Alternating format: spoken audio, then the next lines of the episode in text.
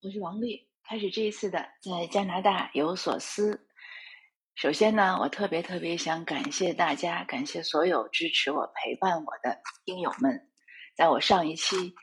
跌到谷底的那一期分享播出之后呢，我收到许多的听友的私信啊，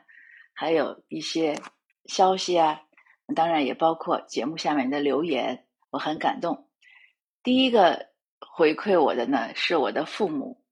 因为我是那天刚录完就推出去，很快呢我就看到我爸妈在下面点赞了，在我的朋友圈，然后呢他们就给我发微信，当然他们很关心我的状况，他们都说社区工作呢很重要，但是呢不是说一口能吃个胖子，慢慢走不要急，他们也担心我的身体。那我特别想说的呢是我父亲最后呢在所有的叮咛和嘱咐之后呢，他来了一个教科书式的一个父母的一种指导。他说呢不过呢很为你感到高兴，你能从这样的沮丧呀不开心中还能总结出经验来，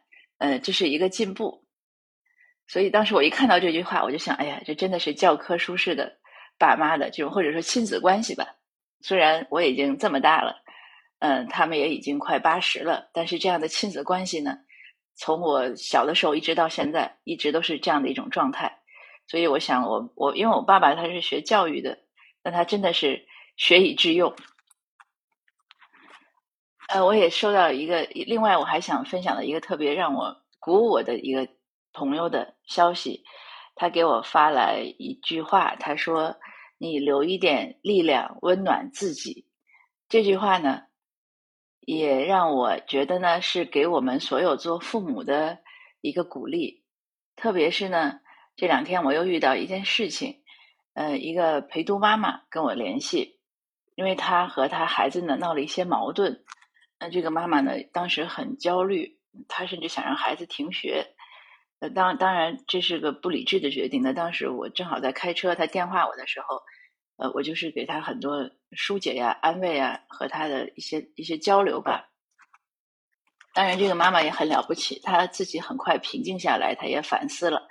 所以第二天我在见她的时候呢，她已经说，她说我知道我昨天是怎么回事了，我现在也知道要怎么纠正了。那这个我觉得是很了不起的，能很快从不好的情绪中摆脱出来，并且正视是自己的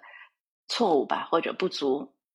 那这个妈妈呢我也跟她分析，我说你为什么会这么焦虑呢？因为呢孩子从出生就是她一手带大的，她也没有去工作，所以她基本上全部的注意力都是在孩子身上。这2年呢又陪读出来，又赶上疫情出来就没有回国，这算起来快3年了。所以在这样一个陌生的世界里，在狭小的天地里，就是她和孩子，当然房子并不小了，可是也只是那么大的空间，她和孩子在一起。那孩子呢去上学，还有一个新的一些不同的接触的环境，可是妈妈呢她也没有太多社交，她当然会有自己的一些娱乐，比如说走走路呀，她有一些朋友啊，但是仅此而已。那所以她对孩子的关注就更大了，可以从一定程度上来说呢，孩子就是她基本上全部的世界和重心了。那我就想把这句话送给她，就是留一点力量呢温暖自己。所以我也鼓励这位妈妈，我说你在这儿呢资源这么好，你去报一个 college， 你哪怕就是报一个大学，因为有很多社区大学，你可以从语言学起，然后学一个自己感兴趣的专业，说不定呢学完了还能拿到工签，然后呢还能办移民。这也是一条非常就相对来说最容易的，也是最适合，我认为是很适合的一条移民之路，尤其是对陪读家长来说。因为他只要拿到全日的学签，孩子就可以免学签，就孩子就相当于本地生了。而且如果配偶愿意过来呢，配偶可能还可以拿到工签。而且最重要的就是我们要有一个学习的过程，学语言，了解社会，了解文化，了解习俗，了解法规等等。这样呢你才能真的移民过来的时候，才能在这个加拿大呢生活的好，生活的自如。这也是为什么我们现在要办那个启航课程啊，办青少年精英培训计划啊，就是为了给孩子、给青年人普及这样的讯息。当然了，同时像我们这样的中老年人也要跟着一起学，我们也希望青少年呢能反馈回给他们的家长。昨天我做了第一期的关于启航课程的分享，原打算呢是要录喜马拉雅的，我把耳机都带去了，可是到了现场呢就忘得一干二净。我是今天早晨本来睡得迷迷糊糊的时候，突然想起来，哎呀，昨天忘录音了，所以一下就醒过来了。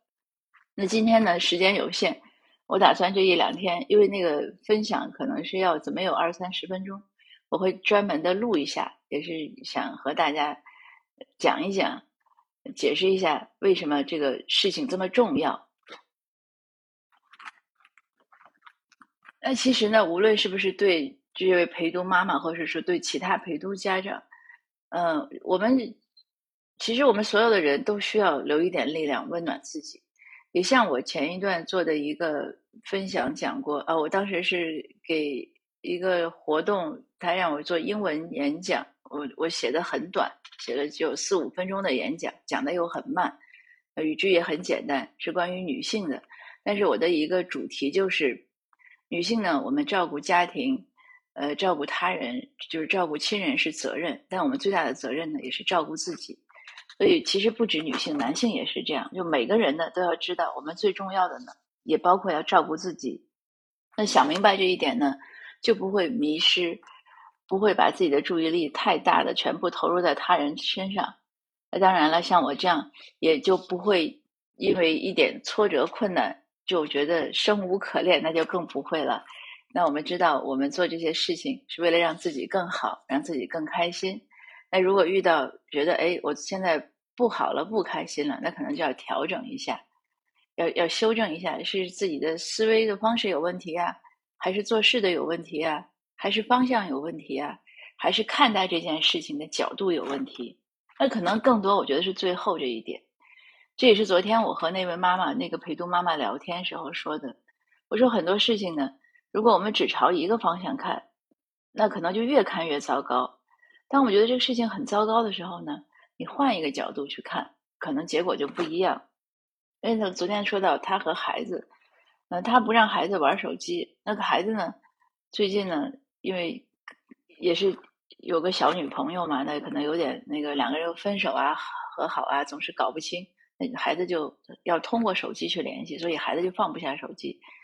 那他说：“孩子，你别玩。”孩子还玩，他觉得这就是一种说谎。可是呢，我说你换一个角度看，那个孩子他也很为难，因为咱都经历过恋爱，尤其是小的时候这样的，那他肯定作为一个越年轻，他对感情的掌控可能是相对来说也比较差的嘛，因为经历的少嘛。那他真的是很难以自拔，那家长又非让他别联系，他做不到，可是他又不愿意家长失望，那他只能是说答应着家长，然后还要悄悄的去联系。其实不仅孩子这样，我们好多时候都是这样。就是那这样说来呢，如果你不想让别人就所谓的说谎啊或者应付你，那我们其实要想想，我们是不是给对方的那个题目太难了，他是不是做不了，或者给他一个事情太难做了，但他又不想让我们失望。那这样的一个换一个角度呢，就会发现原来很多事情呢都可以，就是可以释怀，或者说呢可以和解。我们觉得其实有时候很多事情，很多纠结啊、障碍啊，不能说完全是由我们心生，但是也差不多。那有的时候自己把它想开了，或者换一个角度，再换一个角度，那实在觉得解决不了呢，那就换一个方向。当然我们也提倡死磕啊，可是我有时候觉得很多事情呢不是死磕能解决的。有些事情，比如说学习，我是提倡死磕，可是你可以很认真的学，但是不能保证都是100分。这也是昨天另外一位听友跟我联系，他说你能不能跟我小孩直接通个电话？我说小孩什么问题？他说他已经快高3了，可是学习呢，就是年级前200名吧，这样的考大学就没有希望。但是小孩自己很自信，说自己学得很认真。那我就跟家长讲，我说他如果态度没问题，他也很努力了，那其实呢可能就是方法和能力。方法这个事情呢不是你能通过打电话来解决的，那他可能要自己揣摩。那能力这个事儿呢就更说不好了，因为每个人的能力是不同，而且在不同方向不同。那我就问这位家长，我说你学习怎么样？他说哦，他说我是中上，他说他爸爸学习一般，但是他马上就说，他说我承认遗传基因的强大。我其实倒不是完全说遗传基因强大，我只是想通过提问呢，希望这位家长能回忆起来，他当年是不是也是学得很认真、很努力，可是成绩呢就不是，就是顶尖的，不是 top one。比如说我自己，那我小学的时候当然没有意识了，还逃作业，所以小学呢一直也没拿过双百。上初中呢，因为叛逆，那当时学习也很差。后来醒悟过来之后，开始敢学习，那也就是赶到前几名、前10名或者前7、8名。我印象很深的是，我中考的时候真的是差0.5分就没有被保送，因为我们那个学校很好，是省重点，很多人都想进。当时卷子还发下来，我同桌非常认真的就帮我一点点的去找，就是找不到那0.5分。当然我又考上了那个高中。上了高中呢，我入学的时候是第12名，就是成绩。到最后我一直整个高中下来就是7名，788，不是7就是8，无论前面怎么变换，就城头变换大王旗，我就是7名和8名。也很幸运的第一次就考上了大学，没有复读。但大学期间呢，我也是努力，可是他学习呢成绩就是那样，所以我班长后来到大4的时候跟我讲，他说每一年评奖学金的时候我都替你争取，别人说哎呀，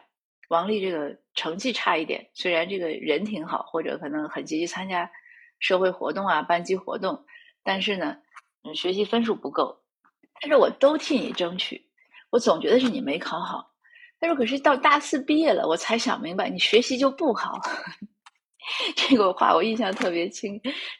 深刻。现在我们这个班长呢在葫芦岛当好像做一个政府部门的工作。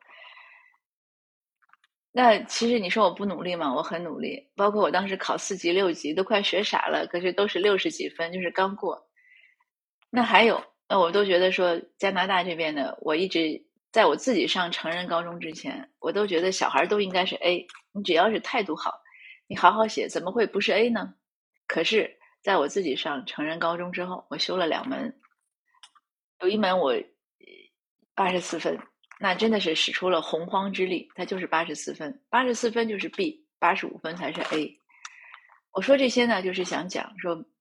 真的不是说死磕你就能拿到第一的，这也是给很多家长的一个劝慰吧。咱别把孩子往死路上逼，为什么要孩子一定要比如第一啊、前10啊、前怎么样呢？我们自己是比尔盖茨的爸妈吗？我们自己是比尔盖茨嘛，对吧？所以我经常讲说，看看我们自己的努力，看看我们自己的程度啊、能力，我们再去逼孩子好不好？即使说我们自己非常优秀，我们也不能保证我们的孩子就一定是要完美。就是为什么要让孩子特别完美呢？尤其是这个学习成绩，你像我这么认真，大家也看到了，我这么坚韧不拔，对吧？然后这么认真，这么努力，可是我确实不是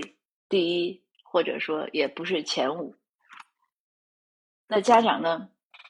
也是，当我们对孩子太关注的时候，我们就提醒自己留一点力量温暖自己，留一点力量让自己更努力，让自己呢活到老学到老，自己的工作呀、事业更进步，多发展自己的兴趣爱好，多完善一下自己的人性。好吧，又是以共勉来结束。